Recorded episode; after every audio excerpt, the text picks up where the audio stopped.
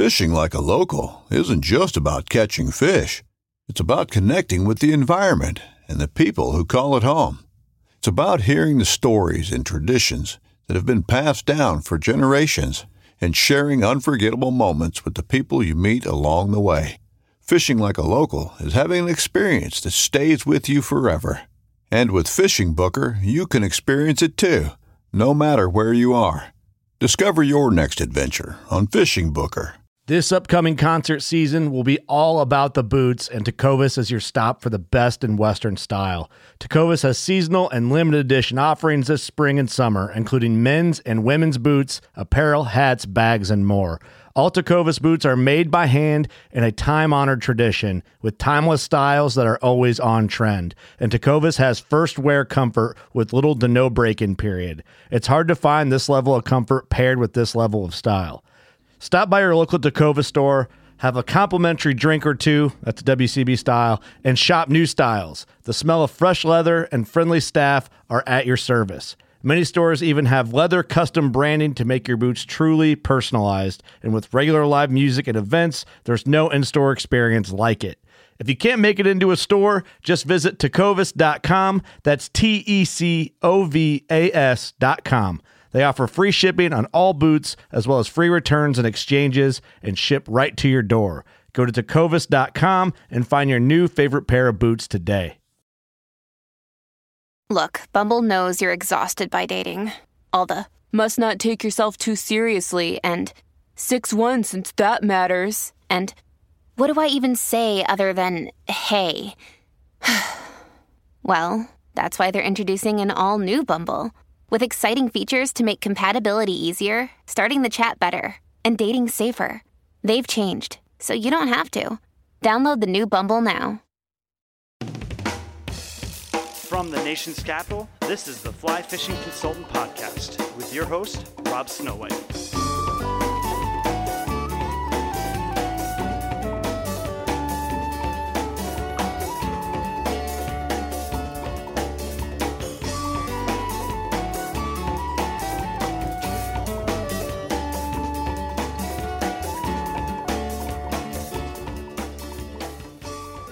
For downloading the Fly Fishing Consultant Podcast. This is Series 1, Episode 29 Fly Fishing and Eating in Los Angeles.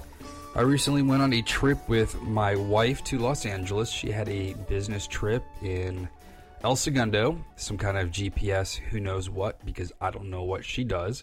So I tagged along to babysit Kiersey and it was one third of a family trip, one third a fly fishing trip, and one third a gustatory traveling vacation. We arrived in Los Angeles uh, without any incidents on a Saturday afternoon. The baby did not cry once in the flight. It was amazing. I don't know how we got blessed with such a lucky um, and well behaved little girl who turned six months old in California. And then we picked up my brother in law who lives somewhere around Oakland. And from there, we went to our hotel. We got a government rate at the Ritz Carlton in Marina Del Rey. And if you don't know this, some of the Ritz Carltons have free vodka drinks behind the front desk after 3 p.m. So upon arriving, we dove into some watermelon coolers with some Ciroc red berry vodka. And from there, we decided we had to go somewhere to eat. And on the Food Network, we saw a place called Cha Cha Chicken, which had a coconut coconut fried chicken. The crust is made out of shredded coconut and is deep fried, and it was suggested by Michael Symon, the Iron Chef. So we went there, and it was bring your own beer. So I ran to a liquor store and got a, a six pack of Lagunitas and a tall boy of PBR, and I don't mean a regular tall boy, I mean a 20 ouncer, because after that flight, I was rather thirsty. And I have to say, I was a little disappointed in the chicken. It wasn't as awesome as I expected it to be. Some of the sides were good. There were some nice mango curry dipping sauces with the plantains and the black beans. But overall, um, maybe I'm spoiled. I live across the street from Korean fried chicken, which I think is the best fried chicken in the world. So we all dined there. Um, it was nice. We dined al fresco. The baby was asleep. We went back to the hotel and uh, got up in the early morning to go to Santa Monica on Sunday morning. At Santa Monica, we went to the farmer's market to get some breakfast. And the first thing we noticed when we got there is the live animals. They had two or three very fluffy chickens, two hilarious looking ducks that stood upright and ran around. They're called Indian running ducks. And they had a bunch of goats and sheep. So all the kids were feeding the goats and sheep, and the chickens were running around, and it was pretty hilarious watching these little animals. So then we decided to, uh, you know, go through the stalls of the farmer's market, and first thing I noticed were Mondo huge artichokes, the kind that are grown on the California coast that were just spectacular. And there was asparagus and broccoli and uh, fresh pesto to try. And then all these restaurants were sampling their food. So you could take a little sample, and then if you wanted to buy breakfast from them, it was mostly some kind of tortillas with omelets and chorizos and all local fresh ingredients. You know, the kind of stuff that we absolutely love in this household. There were um, locally grown aquaculture mussels and raspberries and blackberries and there were different types of lettuces, and the couple that were selling the lettuces had this hilarious dog with a mohawk that was natural. And the dog's name is the Charge Man. So if you look up the space Charge Man on Facebook, you'll find him.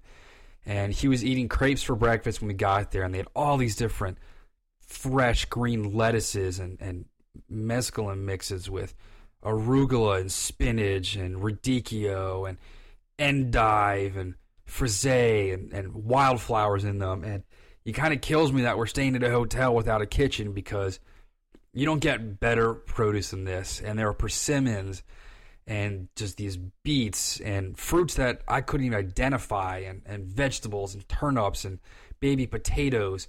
They had winter cabbages and these heirloom tomatoes in these turquoise green baskets that were just glowing um, white onions and fresh garlic and, and little cherry tomatoes. And then you get away from the stalls, and well, in between, I should say, they're selling fresh local cheeses. They've got this German quark, and they've got these fresh chèvres and and jalapeno cheddars and and jack cheeses, and it's just mind blowing. And you're walking around like, which one of these am I going to sample? And I finally settled on something called a torta, which is, I guess, a Mexican sandwich and it was made by Homegirls Bakery, which is reformed gang members in Los Angeles that turned to cooking. And these girls look different than everyone else, and I didn't really know the story until we talked to them. Um, you know, they had the tattoos after being a high school teacher with uh, a lot of gang members in my classes. You get to know like the facial and hand tattoos and, recognize things. Um, so I ended up getting this torta, which was this kind of like ground turkey with this white queso fresco sauce on this bun and it just blew me away. And all these food pictures are on the blog, flyfishingconsultant.blogspot.com.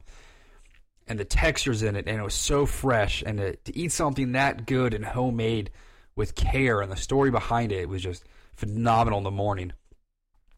My brother in law, his name is Mike, and my wife, Alana, they went and got the Spanish sandwiches, I think. I wasn't sure and I was dying of thirst. Um, I forgot my Nalgene, so I had nothing to drink on the airplane. And mind you, on the airplane, my seat was broken. So the flight attendant came by and gave us a handful of Jack Daniels and Dewar's bottles. So I was a little dehydrated from the flight out. I didn't have my Nalgene.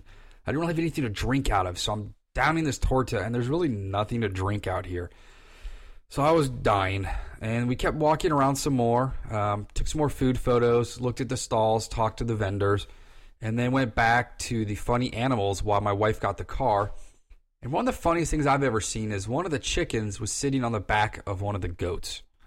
And if you don't believe me, you're going to have to go to the website, flyfishingconsultant.blogspot.com or robsnowhite.com, and you can see the pictures of these hilariously poofy chickens. And the gray chicken was upset with the white chicken. Apparently, they're very territorial. So it was plucking its feathers out and eating them. Um, if you follow me on Twitter, I was pretty much live tweeting the whole trip, so there were some close ups, and I think the caption was, "These chickens, do you want to tie flies with them, take them home and pet them, or eat them, or all three?" Um, they're they're pretty hilariously cute, and uh, all the kids were enjoying them. And by now, all those goats and sheep had been fed the pellets from the first group of kids, so they weren't eating anything. These kids were walking up with handfuls of food and putting them in the animals' faces, and they wouldn't even touch them. From there, we went down to the Santa Monica Pier, and first thing I noticed, there's a guy wearing an old school Caps jersey. That was pretty cool. So we started walking around Santa Monica, and I think I was there in 2007. So it was a little familiar to me, and I start looking over the water, and the first thing I notice in the ocean is plastic bags. The scourge of the earth, plastic. You go anywhere, and you're going to find remnants of, of human garbage, and it was quite disturbing.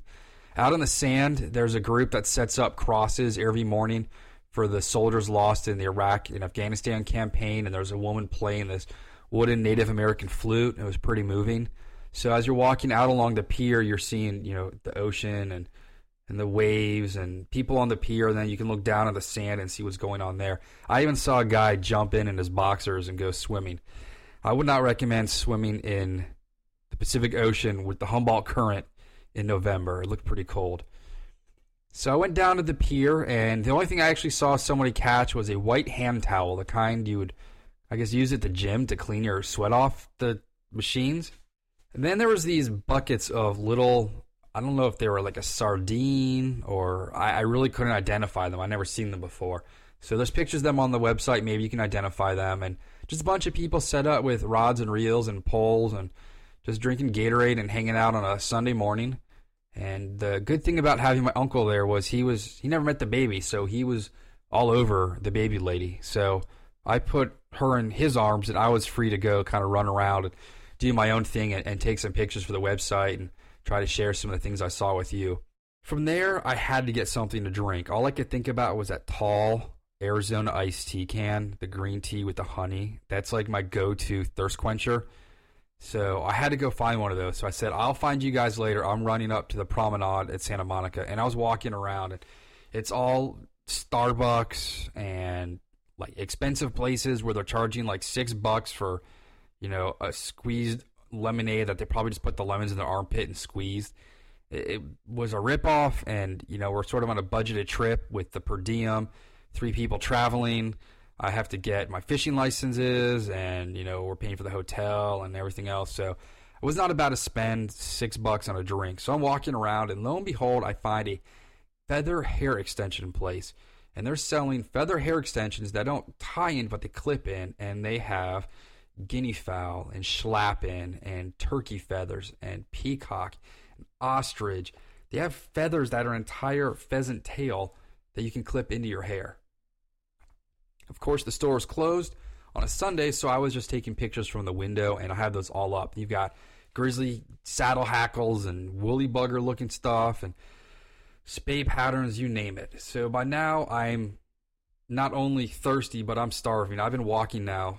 It's probably two or three in the afternoon. We find a, a Korean barbecue truck, and Alana and Mike meet me. And the first thing I do is order two uh, spare rib beef tacos, no kimchi, and a Dr. Pepper. And I pretty much shotgun that Dr. Pepper down as if I hadn't had anything to drink in a year.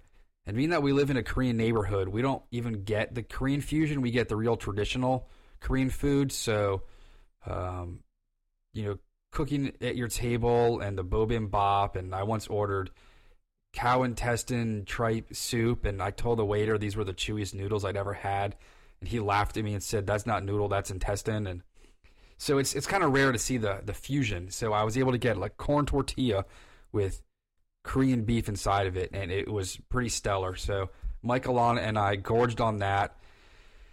And by now, you know, it's Sunday afternoon. I'm hoping, hey, let's uh, drop me off at the beach. I want to do some fly fishing. I spent 40 minutes this morning on my little Android phone purchasing a fishing license. I got all the gear in the car. Um, I want to go fishing, but I was outvoted three to one. A baby and mom and uncle trump the dad who wants to fly fish. So Mike had never been to Hollywood, so we drove out there, and that gave the baby lady a chance to nap in the car.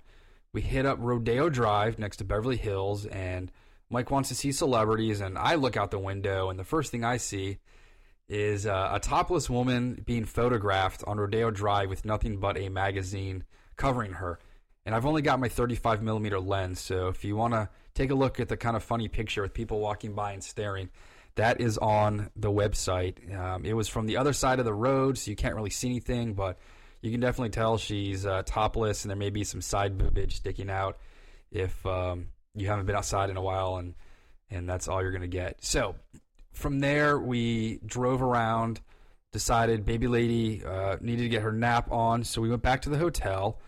And Mike and I got a watermelon cooler, went up to the hotel room. I threw on my waders, grabbed the rod, and he's like, Well, I'll follow you to the beach if you want. I said, Well, sure, it's not that far. First, we'll start at Mother's Beach.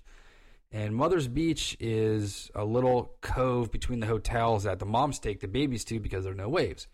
So Mike and I go to the lobby, we drink a second watermelon cooler, and then get a third one for the road. And after about 10 minutes and two miles, we get to Mother's Beach, and we got the whole place to ourselves. It's sort of a crescent shaped, and there are all sorts of birds in there. There's gulls and mergansers and egrets and sandpipers running around the shoreline, and it's low tide. So I walk out in my waders, and um, it drops off pretty quick. I'm throwing a 11 foot 8 weight switch rod with a sinking tip, just a generic uh, reel, nothing fancy. About 130 yards of 30 pound orange Dacron backing, and I'm using a little one inch shrimpy clouser, which is made out of basically like a shaddish looking fly. It's um, basically a marabou, not marabou, mylar wrapped body with a little crystal flash sticking out of the tail, some gold uh, weighted eyes, and then a little piece of rabbit fur coming off of the eyes. It looks like a little shrimp. Something I developed after working in the Keys and going to Hawaii two times. So uh, I'm tossing that, and I'm not really getting anything. And Mike's wandering around, and I, I finally do feel a tug in the end of my line. So I pull up, and I catch a freaking tennis ball with a mussel on it. So after that embarrassment, I was like, "Hey man, let's let's go to the uh, the beach." And I'd forgotten the map they gave us in the actual hotel, so I knew the general direction because I've been studying this place with Google Maps. And on the flight in, you could actually see the entire Marina Del Rey area, which apparently is where they filmed Dexter. So I had a general idea of where we're going, and there's lots of like finger-like projections, which are different like marina branches. And instead of taking the direct way, we kept walking onto those, and basically um, inadvertently took another two hours to get to the beach, which was only probably another mile away. So by the time we get to the beach, the sun is just over the horizon. We are both sweating profusely. It's now getting cold. We're quite uncomfortable. I run down to the beach while Mike is staring at the crazy houses that basically end and then there's sand. You can't get more of a ridiculous view than that. Um, I get one tug and it's pretty dark now. I don't have my protective clear eyewear, so I'm not too comfortable fishing. It's like 6:30. I call Alana and said, "Hey, could you pick us up? They'll give you a map at the front desk where we are." She's like, "Yo, it took me two hours to get that baby to sleep. You guys are walking home." And after three hours of walking, um, we did not really want to walk home. So Mike's like, "Well, just sit and wait it out until the baby wakes up, and then we'll go back." And I'm like, "Man, it is getting cold out here." And we're on the ocean. There's a breeze coming off. Mike's like, dude, let's just call a cab. So I call a cab and he picks us up. And uh, it's literally a three minute ride. What took us three hours to walk was a three minute ride to the hotel. And I said, Mr. Cab Driver, that you, you must love us. We've got to be your favorite ride today because we're the fastest. He said, You're the worst fare I've had all day. Get out. That'll be 10 bucks. So apparently he didn't make any money off the ride. He charged us the minimum 10. It was only about 250 for the whole drive. We get back to the hotel room and we crack a beer and start relaxing and then take a look at the map and on the bottom left-hand corner it says map not to scale. I was more than pissed because when you look at it, it looks like it's going to be a five minute walk to Mother's Beach and then five minutes to the ocean. But no, it was three hours. So from there, we decide uh, baby's awake. We're going to go to In N Out Burger. And if you've never been to In N Out Burger, it's a California institution.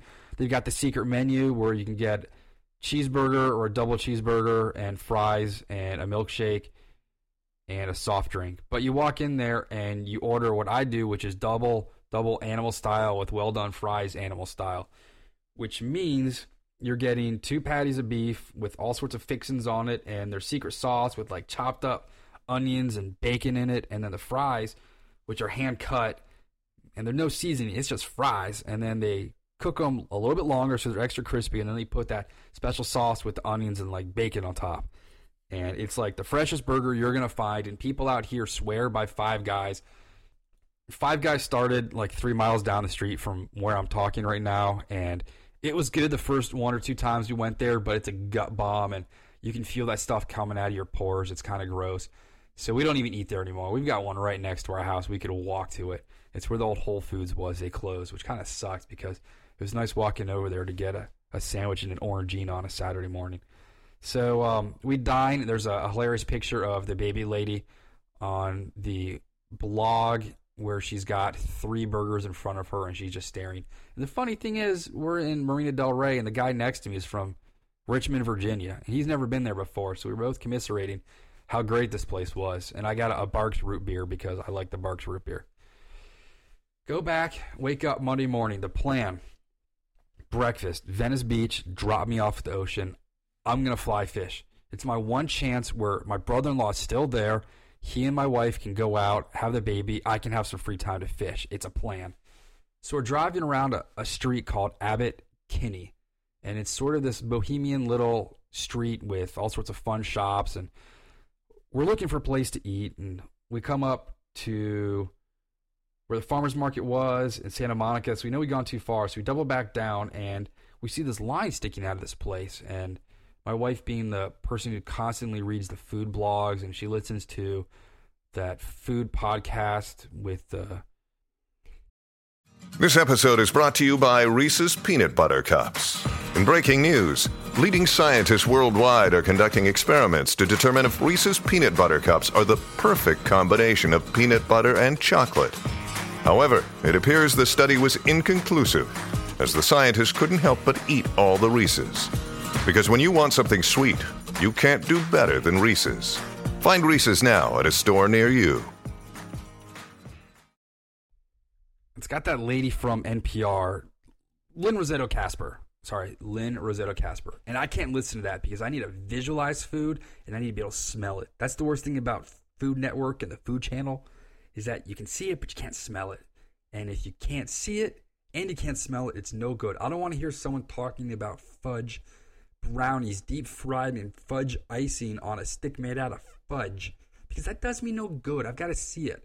So she says, That place, I know it. It's called Gjelina. It's spelled G J L E N I A, Gjelina. And there's links on the blog. And we park and we get out, and there's this handwritten menu on brown butcher paper, and the food is bright and it's colorful. And we're not talking blue raspberry and green apple. We're talking natural, like eggs with orange yolks because the chickens were eating bugs and flower seeds and they have keratin in them and and lettuces and this burgundy crispy bacon and orange quince paste and purple huckleberries and oh my god and the smells are to die for. And there's got like a brick oven where they're cooking these things and their sandwiches laid out. I get this egg sandwich on a homemade English muffin with sauteed kale and some melty, stinky, kind of epoisse smelling cheese. And it's got bacon on it on this English muffin in a paper bag. And I get a biscuit homemade with quince paste. And my brother in law gets these hard boiled eggs with chives on top over salmon with like creme fraiche on this toasted thing. And Alana gets, I don't know what she got because by now I'm not paying attention to them. I'm so indulged in how good, and of course, I say how bad food sounds on the radio, but look at the pictures. It was this buttery my God, I'm turning into Lynn Rossetto Kasper. It's this buttery English muffin with this crispy smoked bacon and this gooey cheese and this crunchy kale. And it puts McDonald's and Hardee's and any other place that tries to serve an egg sandwich to shame. Those places should be ashamed of what they're serving. They're serving like the Olympia of beers to this being like you know, a nice handcrafted ale. The eggs, the guy told me the farm they came from, and they never seen cages. And then this biscuit was buttery and flaky, and and I love the biscuit, and this was the best biscuit I have ever had in my life. And I'm photographing the food, and there's no seats here. We're sitting outside on milk crates in the shade of these fruit looking ficus kind of trees, and there's birds, and everyone's got little little French bulldogs and Yorkies, and everyone's in shorts riding, you know, fat tired street cruisers and beach cruiser bikes, and it's like 65 degrees and sunny, and I'm just like, I freaking love Los Angeles. And now I've got an orange Gatorade. I got at the grocery store the night before, so I'm not dehydrated. I got something to wash it down with. So are they going to drop me off at the beach now? Of course not. We're going to Venice. And now that I've been to Venice, and Tom once told me that Venice is a freak show. He said that's where all the freaks go. And I didn't really believe him until I went there. And in the last week, I'm starting to see music videos and TV shows all filmed in Venice, and I'm recognizing where we walked. It's this long cement walkway with the ocean on one side, and it's got that meandering uh, sidewalk where uh, David Lee Roth did his California Girls video, and then on the right it's all these little market stalls, and, and everywhere between there's like street vendors, and they're smoking weed like you've never smoked weed before. I've been to dead shows. I went to college. I go to RFK for the DC United tailgates, and I know the dudes who hang out in the trees in the parking lot. I've smelled weed before. I've lived in Breckenridge. I've smelled weed. This was like a green haze above Venice Beach, like you couldn't imagine. People were just smoking bongs and pipes out in the middle. And then this girl walks out and she gives me the medical kush doctor. Come in for your evaluation and recommendation letter for medical marijuana, sports injuries, auto accidents, stress, anxiety, insomnia, asthma. Who smokes weed if they got asthma? Maybe I guess you're gonna eat lollipops. Cancer, AIDS, or any other illness for which marijuana provides relief. So um, they've got hat vendors and tchotchke vendors, and I go into this one shop and I actually buy a new driving cap because I've always wanted a new one. It's a Goorin Brothers. It's tweed. It's pretty cool. It's a new fishing hat for me. I can wear that with my Barbour and throw my two-handed rod and feel like I'm some Scottish dude fly fishing.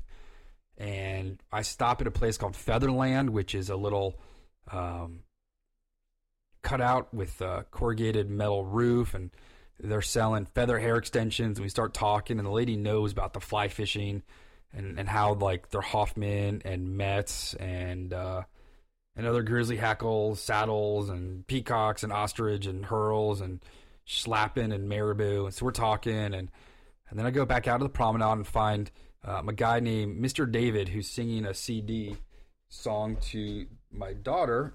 His name is The Great Adventures of Mr. David david.alexandrou at gmail.com. A L E X A N D R O U. MrDavidMusic.com. So he's singing a song to the baby lady, and my brother in law buys her the album, which is actually extremely well produced. And now that I just put it into the CD drive, it's probably going to load. Let me take that back out. I don't want to screw up the audio. And there's the same vendors like every block. There's somebody selling Marilyn Manson zombie pictures, and someone selling feather hair extensions, and somebody selling crap, and somebody selling necklaces, and somebody selling um, portraits they'll do out of you with like clay and charcoal. And it's like, do you buy a like franchise of crap to sell? And then there's just like homeless people, and there's this guy wearing a turban on rollerblades that's in the new Red Hot Chili Peppers album. And I'm like, all right, I got my hat, I got my Gatorade, drop me off, I want to go fly fishing. And uh, no, we got to go into Hollywood to go to Joan's on 3rd. And I'm like, are you kidding me? We've been walking Venice Beach now for like two hours, and I'm getting antsy. And the only thing that's keeping me sane is taking pictures of all the different feather hair extensions, and all the equisetum growing. Equisetum, if you don't know, is one of the more primitive plants. It's uh, made, basically made of silica. It's called a scouring rush because you can clean your pots and pans. It grows vertically, has no branches, and it grows um, through adventitious roots or through spores, and it's easy to pot, and you don't have to do anything. So I'm taking pictures of equisetum everywhere because I'm a botany dork, and that's keeping me from getting all grumpy and yelling at the family to get out of here. So we finally leave around, I don't know, one o'clock and head to Joan's on 3rd. And it's a very famous bakery delicatessen. If you watch the best thing I ever ate on Food Network or the Cooking Channel's um, Unique Eats or Extra Virgin on the Cooking Channel, they all go to this place. So I ordered this pressed chicken sandwich with bacon and avocados and like Gruyere, and it was filthy good. And got a giant French lemonade and um, we walked around Hollywood after that, Mann's Chinese Theater, and we saw Kat Von D's tattoo place, and like I want to go fishing already. So we go back to the hotel, and Mike has to be dropped off at the airport. So I sit around and start looking at Google Earth on my iPod Touch down in the lobby, start drinking some beers by the fireplace.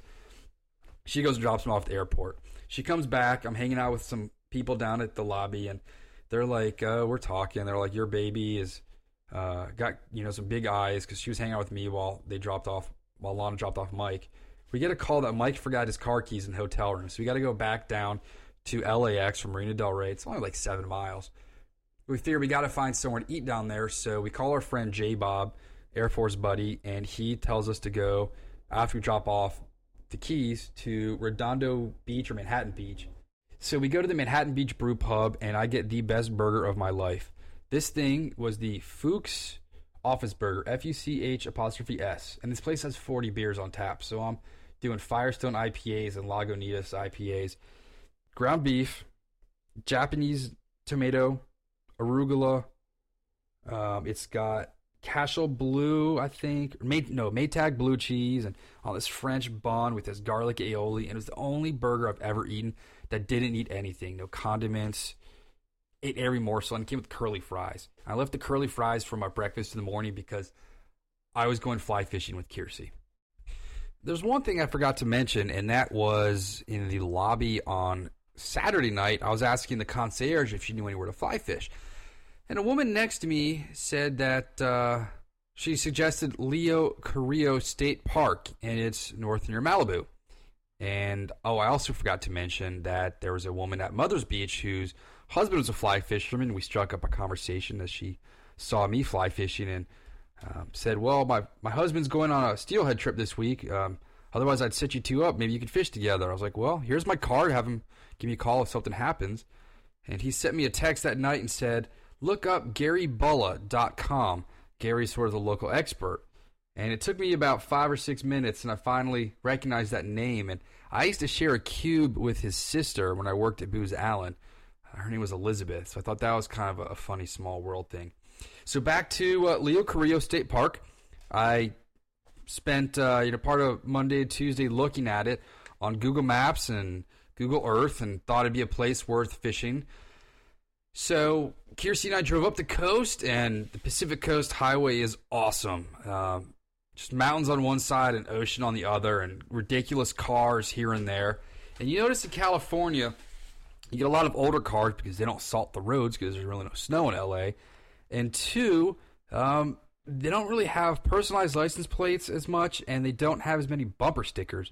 You don't see people putting, you know, all the colleges and schools they went to. You don't see those little like mom, dad, puppy, kitten, cat, daughter playing tennis, son playing hockey, and uh, juggling goldfish on the back windshield. You don't really see as much like ostentatiousness on the car because the car is ostentatious enough. I've never seen more Beamers in my life out there, and Audis, and saw Ferraris and Lamborghinis, and a lot of Porsches. So uh, yeah, that's one thing I noticed in the roads. And we're going north on the PCH, and we pull into Leo Carrillo State Park. And after the fact, I learned that you can park along Pacific Coast Highway on the shoulder and walk in. However, me being a novice to this location, I parked in the designated parking spot, paid my $12 state parking pass fee for the day, threw all the fishing gear on, put on my waders, and put the gear inside the stroller, put the baby lady on the stroller, and walked down to the beach. And there's one thing I've learned is taking a stroller across sand is not easy. And if you listen to some of my previous podcasts and read some of the blogs, I absolutely loathe sand. I think it's just gritty and it gets in everything and it makes a mess and it gets in your camera equipment and your fishing gear and you get in your mouth when you're trying to eat and gets under your fingernails and it's just a mess. So um, I parked the baby lady about 10 feet behind me and to the left so I could throw my backhand over the shoulder cast over my right shoulder and start fishing the shoreline. The first thing I notice up here is clear water, um, pebbly to rocky substrate once you get out there, but a lot of kelp. and I was having a lot of trouble stripping in the line because I kept pulling in kelp. Uh, kelp is uh, it's a seaweed. It's not a plant. It's a member of the uh, the protists. So they're uh, single to multicellular organisms that grow and photosynthesize and can grow colonies. And kelp just happened to be the, the largest ones of them. So it was very difficult for me to fish. And if I was by myself without a six month old, I could have moved up and down the beach and climbed some of the rocky shorelines and kind of explored a little bit more. But having a baby with you kind of slows things down and uh, prevents you from being as adventurous as you thought you could be. So I couldn't really leave her. I couldn't wait out farther. Couldn't explore. So after about 30 or 40 minutes of fishing that public beach with one other family there, I was like, yeah, I'm just going to take some pictures of the seagulls and there's a little like stone crab claw on the shoreline. Let's go just explore the rest of the park. So we walked up for maybe a quarter mile and there's cliffs and some lighthouses and beaches that I assume would be very popular during the summer, but being November, they were pretty empty. Um, so we mostly just kind of sightseed, if that's sight saw. We looked around. Uh, we watched the seagulls and the cormorants and the pelicans dive bombing fish and hanging out on the rocks. And um, there was a group of, of painters doing the cliffs, and I took some pictures of the baby, sort of just hanging out by the cliffs. And when I get back here, um, I noticed there's a new Subaru commercial, and the exact spot where I was photographing the birds is where they filmed that spot. So I thought that was kind of cool. And on the way up the Pacific Coast Highway, we passed something called the Malibu Lagoon. So I decided that on the way back, we would hit up the lagoon and try and fish there. So Kiersey and I got in the car probably about 9 a.m. and started our drive up to Malibu. We hit the Pacific Coast Highway in Santa Monica, which is right after the pier, just north of the pier. And we're driving north, and the scenery is ridiculous. It's the houses like you see on TV on the left hand side, right along the ocean. And on the right hand side, you've got uh, mountains with houses built into the cliffs. It was extremely scenic and awesome. And um, it was one of the, the cooler drives that I've done it would have been nice to have somebody drive me so I could have looked a little more out the windows and enjoyed the scenery. This was also good because Kiersey took a nap in the back while we made the hour or so drive north. So we get to Leo Carrillo State Park, and it's a $12 fee to park there. If I had known you could park on the Pacific Coast Highway, we would have done that, but instead we parked and I paid the money, used credit card, and then we walk to the beach. It's kind of hard dragging a stroller through the sand, and I loathe sand. If you, you know, I've said it before, um, it gets in everything. It's annoying. It gets in your camera and your bags. I still have sand in a backpack from a trip to Africa in '98. So we get there. I drop Kiersey off. Uh, she's in the stroller about 20 feet behind me to the left, and start casting some small little shrimpy clouser patterns. And I'm not really getting anything but kelp. There's a lot of kelp in the water here making casting very difficult, very hard retrieves. The water is um, about knee deep, probably uh, like 30, 40 feet out, and not really getting much. There's a lot of rocks, and there's only one other family there, so I feel confident that um, you know, there's if the fish are in there, they're probably not been disturbed by other anglers. There's no surfers, so we end up just bailing on that spot. I push Kiersey up onto the Leo Carrillo State Park Road, and we start walking around. We see some birds and rabbits and some wildflowers that are still left over from, I guess, the summertime. Out on the rocks, there's a cliff with pelicans and cormorants and gulls, and it's quite serene. This is the spot that the new Subaru commercial was shot at, so I recognize that little outcropping of rocks from the commercial. And it didn't really look like there was going to be much fishing up above that section. The waves were crashing about a two foot curl right into the beach. Not something I wanted to do. Didn't have a stripping basket with me, so it would have made casting quite hard. So I decided to uh, go back down the Pacific Coast Highway. We passed Zuma Beach, and I wanted to check that out. And we also passed something called the Malibu Lagoon. And I'm assuming that a lagoon, you know, just the name is going to be kind of serene and, and quiet and be someplace that I could probably fish. So I threw Kiersey back in the car and we headed down to this lagoon, which um, required another state parking fee. And since I'd paid mine that day up the street in Malibu. In this section, I just stuck it on my dashboard and assumed that it was good. I didn't get a ticket, so I'm assuming it was good. There were cops patrolling the parking lot. So I got Kiersey out and got the rod rigged up and started pushing the stroller around. And there's a little mountain stream that comes out and goes under Pacific Coast Highway and flows down towards the ocean there. And it meets the ocean. And on Google Maps, if you look at it, when that satellite image was taken, there's actually a lagoon where the sand from the beach separates the ocean from the stream or river or creek or whatever you want to call it. So you have this impoundment of water, which at one point was the lagoon and there's basically a salt marsh. There were egrets and ducks and some other birds milling around in the water there. It was very clear. Of course, there was plastic litter in the water because you can't escape plastic litter anywhere you go. And we get down to the beach, and there are just shorebirds absolutely everywhere. Uh, sandpipers, maybe. I mean, just hundreds of them. And they're running up and down the beach. They're eating flies on all the kelp.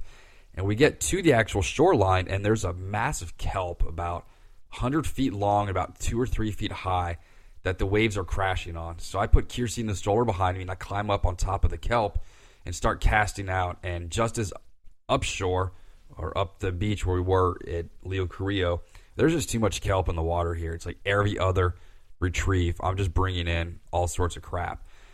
So I decided to just, you know, put Kiersey in the baby Bjorn and, and walk her around and take some pictures. We went over to the actual lagoon area and it was full of these little shrimp that must have been three quarters of an inch long and very thin. Um, something that you you probably use kind of like a mysid pattern.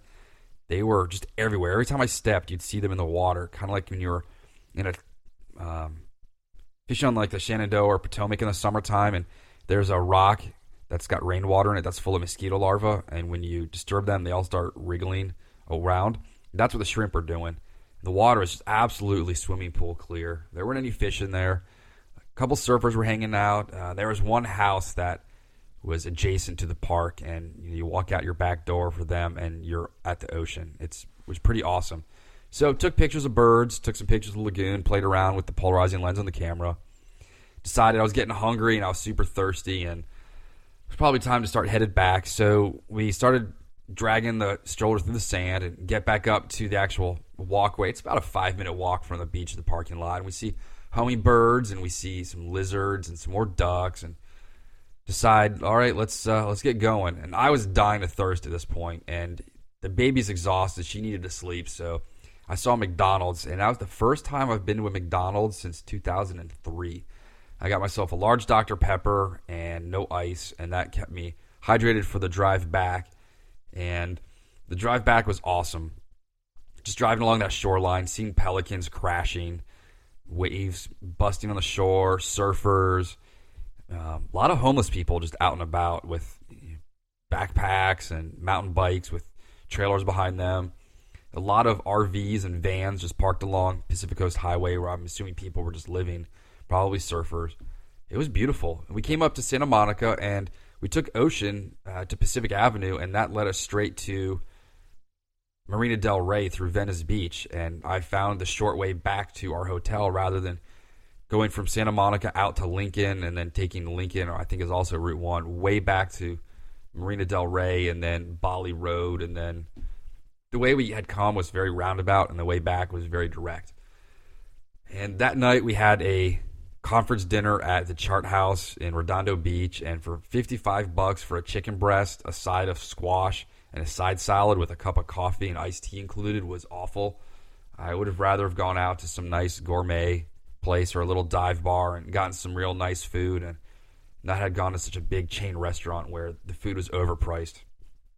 And I decided the next morning we were going to go down to Long Beach where I'd been in 2007 and caught a corbina. The water there is very placid. It just laps the shoreline. We're going to fish the lagoon and maybe fish the ocean. So we got up and I wanted to wait out traffic. So we left about 9 a.m., dropped Alana off down at her conference and got to Laguna. I'm sorry, not Laguna, Long Beach, uh, probably 10 o'clock ish. And from there, uh, we parked at 54th and Ocean. If you're going to uh, keep track, specifically, if you were to look up the Leeway Sailing Center. City of Long Beach Parks Recreation Marine, 5437 Ocean Boulevard. That is where I parked, and that's where I caught the Corbina uh, in 2007. And we got out and strung up the rods and put Kiersey in the Bjorn and started walking around. And I mean, there was not a wave. This is a lagoon that's fed from the ocean somewhere around the other side of Long Beach. And there are guys putting up Christmas trees on barges. And I could totally live here. You walk out your door, and you know, 20 feet later, you can go stand up paddleboarding or surfing and whatever. We don't really catch anything. Um, we're looking around. We do end up getting our line tangled up with uh, a black strap on phallus sex device. And that wouldn't be so alarming if it hadn't been the second time I found a sex toy while fly fishing. The first one was on Big Hunting Creek with Tom.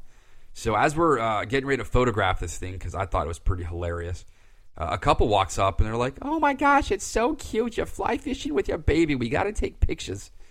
So they made us walk back out from the road to the water and took a bunch of pictures of us with my camera and theirs. And I think they wanted to send it into the newspaper. So I've got to follow up with the Long Beach um, newspapers and see if there's a picture of the two of us fishing with her and her little pink jumper and, and me and my waders and the Bjorn on. Since there was nothing over there, I decide let's walk over to the ocean. So um, it's about 200 yards of sand from Ocean Boulevard to the actual ocean, and dragging that uh, stroller through the sand was freaking exhausting. So I had the baby in the Bjorn, so it was easier to drag without the weight. But oh my god, it was not something I would recommend anybody doing. And I took some pictures of my fly box I was using. It has crab patterns and uh, some crease flies, some clousers, some little rabbit strip shrimp. It's got some clouser shrimp patterns and basically a generic flats box that I developed in Hawaii on my honeymoon in 2003, and then worked on it my trips to Florida and back to Hawaii and Long Beach over the years. So it's basically a saltwater flats box that I can just grab out of my closet and take anywhere. And the water here is a little more aggressive than the lagoon, if that means anything. It's just psh, psh, against the shore. So I'm standing in waders, knee deep, no need for a stripping basket. You just drop the line at your feet I mean, it's so serene and quiet. And um, after about 15 or 20 minutes of casting, I finally um, get ready to pull my line up, and there's a little bit of tension on the other end. So I lift the rod and strip my line in, kind of set the hook, and lo and behold, there's a corbina on the end. It took the shrimpy clouser, and it was about a 14 or 15 inch fish. And Kiersey's in my baby Bjorn, so technically this is the first fish she's ever caught on a fly rod. So we get it to the shoreline where the water is just kind of racing up the sand and back and taking the hook out. I'm trying to grab the thing, and I'm not sure if I should grab it by the lip or just around it because I want to get a picture for you guys. And of course, um, I get spiked by the dorsal fin or a pec fin or something, and it ouches me, and I drop it in the sand, and the next wave comes and washes it back out to sea. So I do not have a picture of that Corbina. It was beautiful, kind of cream and red colors. It looks like a hybrid um, common carp with a redfish. It's got that ventral mouth, the kind of rubbery because they're going to be eating crustaceans and mollusks, mollusks along the seafloor. And it was a beautiful fish. I'm pretty glad, you know, Kiersey and I got to have a chance to catch it. And I can't remember who told me to put on some crab patterns, if it was on Twitter or Facebook. So I decided to uh, put on a white turf crab. I picked that fly up I want to say before I went to Key Largo in 99. So it's been in my box for over a decade, since last century, I should say. And I start uh, getting a little tired now with Kiersey in, on the Bjorn. So I stick her in the stroller, and she's right behind me on the shoreline. And I'm fishing for another 15, 20 minutes. And I feel that subtle tug again. I'm like, ooh, maybe it's a corbina. And I lift the rod, and lo and behold, there's a flat fish on the end. I strip it in, I freaking caught a halibut on a fly rod, something I never thought I would do. And I bring it in, I show it to Kiersey, and she thinks it's hilarious. There's some pictures on the blog of her just giggling and laughing at this fish. It wasn't anything big. Um, the pictures show it about the size of the cork on my switch rod, so maybe 10, 11 inches by maybe five or six inches wide, and it's got these beautiful kind of granite patterns to it with white speckles and gray with black dots, and it's um, looking at the pictures, it's a left mouth fish, so it developed with the right side of the fish being the bottom and the left side being the top. So two eyes are on the top, left hand side with the mouth, and the mouth definitely extended when I took the crab out. So this is something that's going to suck a fish in when it goes by, or a crab, or whatever else. And I was extremely excited. Um, I'm starving by now. It's about noon. We've been fishing for a little over two hours. Didn't really eat breakfast that morning. So I decide we're going to go to my favorite haunt in Long Beach, which is the Yard House. And they've got like 200 plus beers on tap. And we drive up to Long Beach. It's right by the aquarium. And it's one of the best aquariums I've been to. So if you're ever out in Long Beach, definitely hit up this aquarium. It is gorgeous. I was there in 2007 and spent half the day there photographing. So I end up getting a Firestone IPA on tap, and I get a club sandwich with avocado and bacon, and a side of fries with truffle salt or truffle oil or whatever. It was a freaking delicious lunch. Kiersey just sat there and took a nap. We looked out on the water. We were outside on the patio, and the waitress was great. She kept refilling my club soda with a lemon wedge. One of my all-time pet peeves is when I order a club soda with lemon and they bring me a lime. It's like I, you know, you got the water part right. Why can't you get the fruit part right? It's not that hard. And my second beer, I got a Lagunitas Pils, and that was also delicious. And then we sat there for about 40, 50 minutes so I could sort of metabolize the beer and enjoy my sandwich with the nice avocado and bacon, which is one thing I like to eat when I'm in California is avocados. And all of a sudden, these helicopters started whirring above, and it was super loud. And I didn't know if there was a, a movie going on or a car chase filming or whatever. So it was pretty loud and kind of obnoxious. So I decided to pack up Kiersey. And while I was eating, I was uh, Googling the Bob Marriott's fly fishing store in California, and it turned out to only be about 15, 20 miles away. So uh, I threw Kiersey in the back of the car, and that's a term, and gently put her in, and paid the $7 fee to get out of the parking lot, which kind of sucked. Could have had another pint of beer for that, you know? And we drive to Bob Marriott's, and if you've never been to Bob's, it's like the California, Southern California fly fishing superstore. Tom would always talk about going there when he was a kid. And it's just row and row and aisle and walls of fly tie materials and flies and rods and reels. And they've got a travel department. And everyone there is so knowledgeable. So we go in there and I confirm with them that I caught a halibut. They thought it was a surf perch, and we looked it up online. And surf perch didn't look anything like the fish I caught. And uh, the gentleman I talked to was uh, Kevin.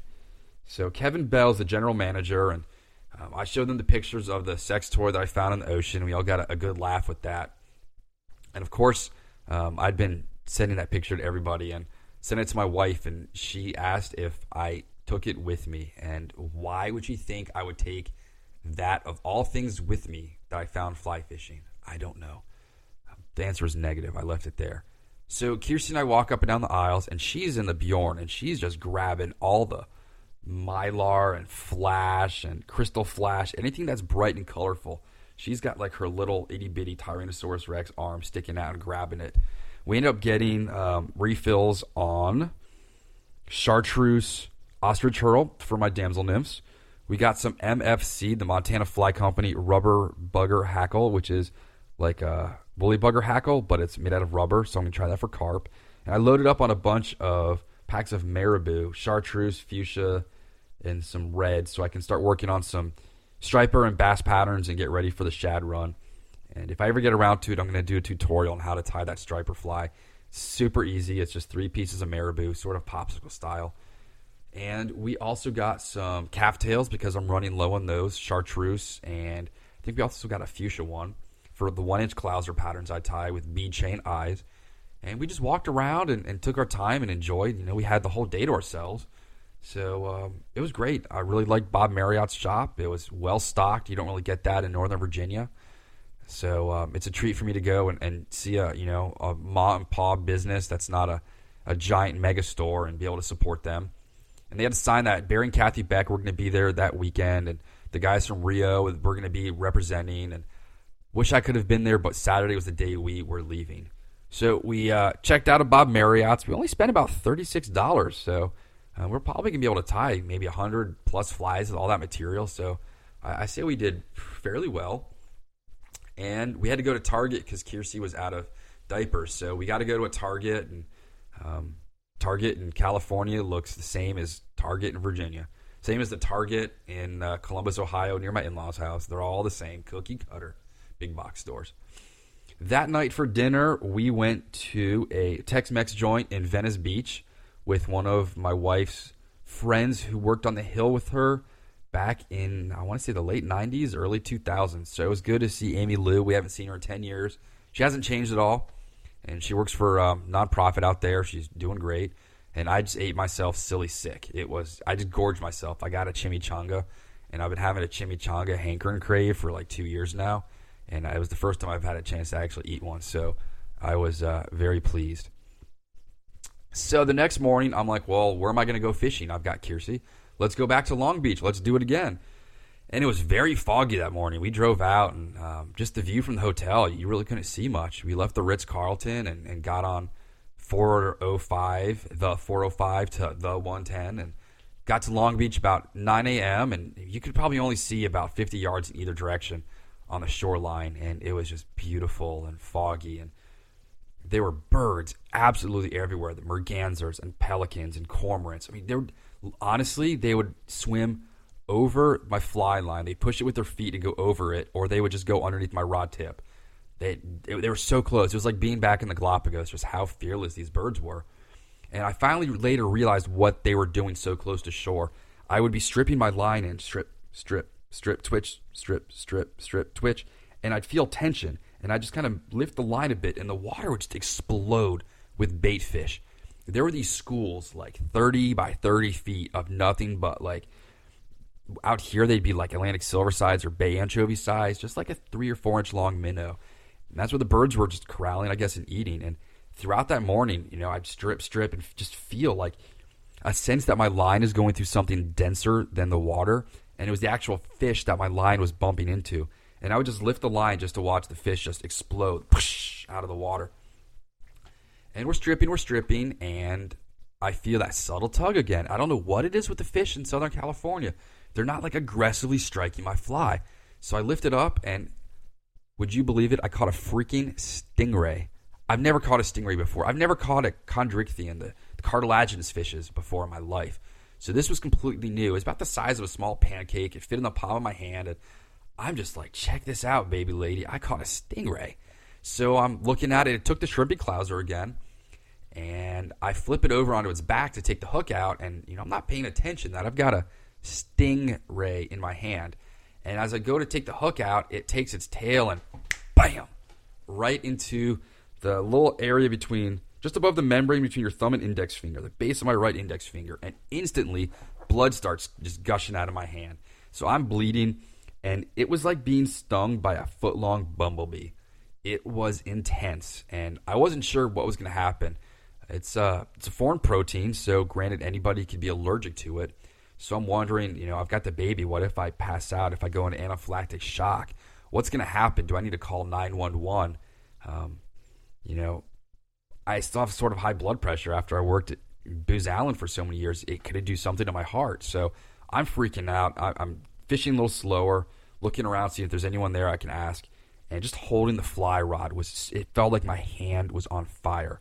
After about five minutes, a lifeguard drove by and I waved him down and asked him if um, you know something serious, if I need to go to the hospital or something. And of course, that hospital bill is gonna be ninety nine dollars for that copay. So I know the wife would kill me. Um, the, the pain of her being presented with that bill was going to be more than being stung by a venomous creature.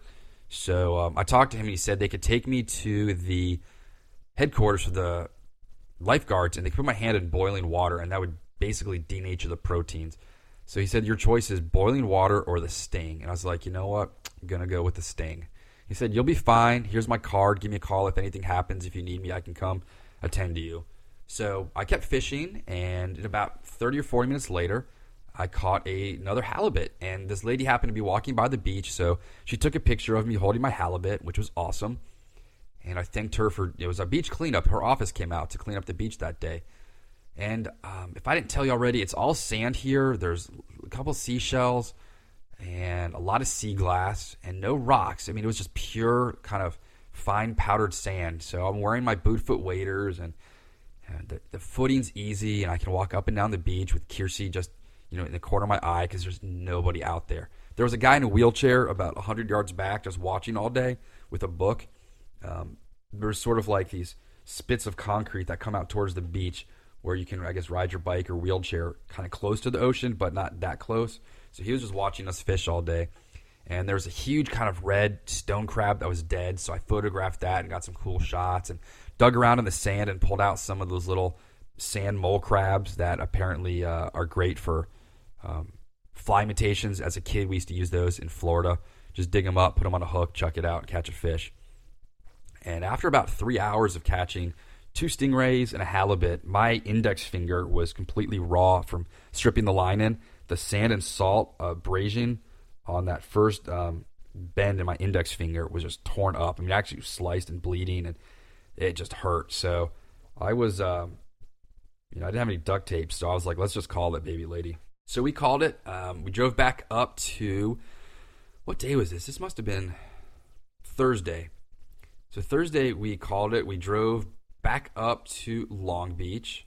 And I'm trying to remember, you know, dinner that night. What did we do? The wife and I were by ourselves.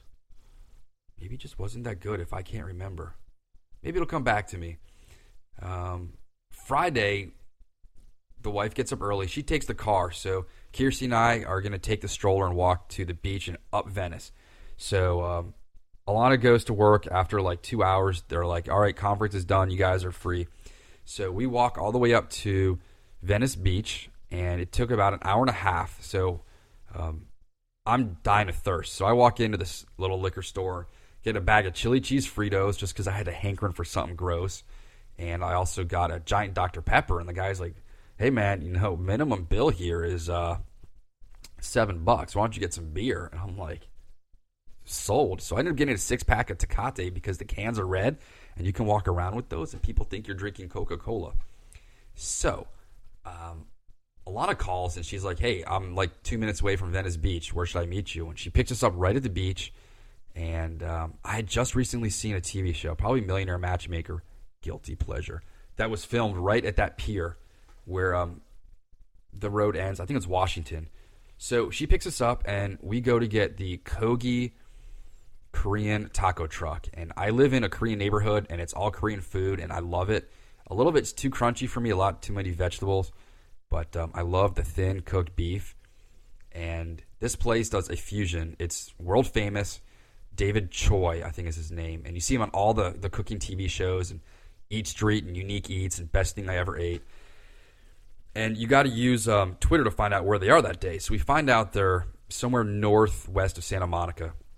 So we go there, and I get out, and I've got the Tecate in the stroller. People think it's a Coke. And I go and I get the braised beef short rib burrito with sriracha. And Alana gets the short rib tacos and a Korean hot dog with kimchi. And we sit on the corner on the curb, and the first bite into this burrito was like fireworks going off over my head. It was just an epiphany of flavors that I'd never had in a burrito before. That beef was so well cooked and tender, and oh my god, I'm I'm starving for one right now. It was phenomenal. So we sat there, and the hot dog was good. Alana likes them grilled. Um, you know, I grew up with them steamed, sort of from like ballpark style Franks. She wants them grilled and crispy. So I had most of her hot dog, and I sat there and drank two beers, and it was time to uh, to get going. We met a guy; he's an artist from Silver Spring, Maryland, who makes these postcards, and there's locations on them. They're photographs. So he goes around and takes pictures of historic places in Venice and Santa Monica, and he has um, barcodes with your phone, and you can go there and zap them and get information about the different places. So he told us about his walking tour, invited us that night to a um, art party, but we had other plans, so we couldn't go. And Alana wanted to see Malibu, so we all got in the car got on the Pacific Coast Highway at Santa Monica and drove up the coast. And we went up to Leo Carrillo State Park, and this time we parked on the road. And I got out, put on the waders, and um, we went up to one of the beaches that I couldn't get to earlier because it was just me and the baby. It was a narrow staircase down to this little carved out area on the beach. And I'm fishing, and all I'm doing is catching seaweed and algae and kelp every other cast. It's so annoying. I'm getting pissed and finally, I give up. Alana's reading the New York Times, and she's got a a soda and the baby, and they're hanging out on the stairs, and there's some pretty cute pictures on on the blog, and I'm like, just screw this. This place sucks. Let's go back down to where I was fishing the other day. So I convinced Alana and the baby to go down there, and got the crab pattern on now, and I'd fished the other spot for about 40 minutes. So my time was running out, and Alana's like, "You got 15 minutes to go out." And this section, there was no kelp this time. This is where I'd fished um, two days before, three days before. And I get out and I take like three steps in. I see just the school of fish, big silver things about a foot long everywhere. Throw out my crab, strip once, boom, rod's bent, lines getting tugged on. I don't know if it's a fish I saw or what, but I'm onto something big and it's pulling. And I haven't hooked in with fish this strong probably since I was in New York steelhead fishing. So I start screaming. I'm like reeling it in. I look back and I'm like, honey, I caught a fish. And while I was being the, the moron, like celebrating early and showing off the bent rod, it throws the hook. So I keep walking a little bit later down the shore, about 10, 15 feet, cast again. I got the sinking line on in the crab and I strip, strip, and get a rock. Cast again, strip, strip. I keep catching rocks left and right. So finally I cast again, strip, strip. Boom, I'm onto one of those strong fish again. About three or four seconds into the fight, it throws the hook. So I go back, I switch to my Rio outbound shooting head, which is probably my all time favorite fly line. It's so easy to cast. Retails for about $70. It will launch the biggest fly, the smallest fly, as far as you want to go with the least amount of effort. Definitely look into it. So I start throwing the floating line, and I'm just not getting any fish. And then I see Alana pointing at her watch and doing the time to go. So we pack it up and head back down to Malibu, and um, since I'd been drinking beer during lunch, it's my vacation, you know. She uh, she did all the driving, and that was pretty much it for you know the fly fishing portion of the trip. Um, pretty much ended there. I, I, packed the rod down and wiped it clean from sand and, and grit, and started drying the reel off. And we drove back to the hotel where I rinsed everything off and cleaned out the sand from my bag and started taking the flies out of um, my clothes and hats and started sticking them back in the fly box and rinsing them off so they're not rusting. And it was time to go out to dinner, so we went to a place called Lukshon. I'd wanted to go to a Hawaiian place, and um, first off, we spent that evening having happy hour down at the fireplace at the Ritz. Um, so I had a couple beers with me, and um, I decided we met some nice kids from uh, Arizona and a kid named Ben from Colorado. He works in the Coors Light can manufacturing location. and so he was telling us stories about the canning process at Coors. So um, I'm like, hey, you know, there's like free drinks at the front desk right now. So we go over there and we try to get the watermelon cooler with the Ciroc vodka. They're like, sorry, um, you know, we didn't do it tonight, but here's two drink vouchers for the the bar where you guys are probably sitting. And granted, a gin and tonic there's eighteen dollars, so we were quite happy to get free drinks. And Ben's like, "Hey, I'm going out to um, Wuschtkopf. I think that's the name of it. It's like this very famous German brat house up the street." So he gives it to Alana, and we each order some cocktails that were just freaking delicious. And sat there and nursed those for about forty minutes, and then uh, we realized that the Hawaiian place was closed. So there's a very famous Malaysian place called Lukshon in Culver City and we uh, make the drive out there. You know, thank goodness my smartphone has the GPS. We find it. We sit down, and um, hands down the best meal I've ever eaten in my life. We start off with Shanghai matzo ball soup, and it was the most flavorful broth that I've ever had. You, it's like opening a book and seeing text. Like tasting this, you just like ingredients just start going through your head all these different flavors. You can see and just kind of read the broth with your mind. It was insane with these light, fluffy little matzo balls, and they had some bean sprouts in there. We consumed every milliliter of that soup. Then we ordered Bhutanese rice. And we can get Bhutanese rice at Whole Foods and Giant here, but this stuff was cooked with lamb bacon. It was the most flavorful, and the texture of this rice, the sponginess, the chewiness, it was so nutty. We didn't let a single grain of rice go. It was the best rice I've ever had. And we get these things called chicken lollipops. And it's basically a chicken wing that's been cooked in this soy hoisin spicy sauce that it was so good Alana bit her finger when she was trying to eat the, the chicken wing. Um, They're pretty world famous. They um, it was like nothing I've ever eaten. The amount of flavor you can get in something that small was just ridiculous. We actually got a, second order of those, and then we got something called Don Don Noodle, which is a Szechuan peppercorn peanut noodle dish. And our waiter said you're not allowed to order anything after you order the Don Don because there's going to be a chemical reaction with what the Szechuan peppercorns do, and it's going to be like a numbing agent to your mouth, and you won't be able to really taste anything afterwards. He said your taste buds are going to be finished. It's going to be so spicy and so numbing that we won't let you actually order anything afterwards. So we get the Don Don, and I'm kind of scared because I'm not a, a, spicy noodle guy. This guy's freaking me out. Any kind of spice is uh, kind of difficult for me. And I dive in, and it is the most well balanced, peanutty sweet soy with heat that I've ever had with these crushed peanuts. And then I start feeling it. My heartbeat starts going up, and my eyes sort of just kind of fixate on the bowl. And we just inhale this stuff. It was one of the greatest not one of the greatest thing I've probably ever eaten in my life. And not just because the flavors and textures, but what happened afterwards. Not only did my heartbeat go up, but I stopped sweating and my limbs became numb and I couldn't talk. And for me, not being able to talk, imagine that. I've been talking for how long now, just about eating and fishing for like four days in Los Angeles. It was the equivalent of like having full anesthesia before surgery or having eaten like a pot brownie, which I did in my cross country trip in California in '96, where you're just sitting there and I couldn't blink, I couldn't move, I was like drooling. There was this chemical reaction that the Don Don noodles had that just gave me this like calm euphoria. And Alana had to drive home, and I couldn't drive. I sat in the car just staring. I couldn't turn my head. I couldn't move my arms. It was, and it was like food that actually like changed the way you feel. It wasn't just your taste buds and and the heat. It was like a full body experience, and therefore, that was the most amazing meal I have ever had in my life, and that perfectly rounded out our trip to Los Angeles. And I will leave you with that, and that was fly fishing and eating in Los Angeles in November of 2011.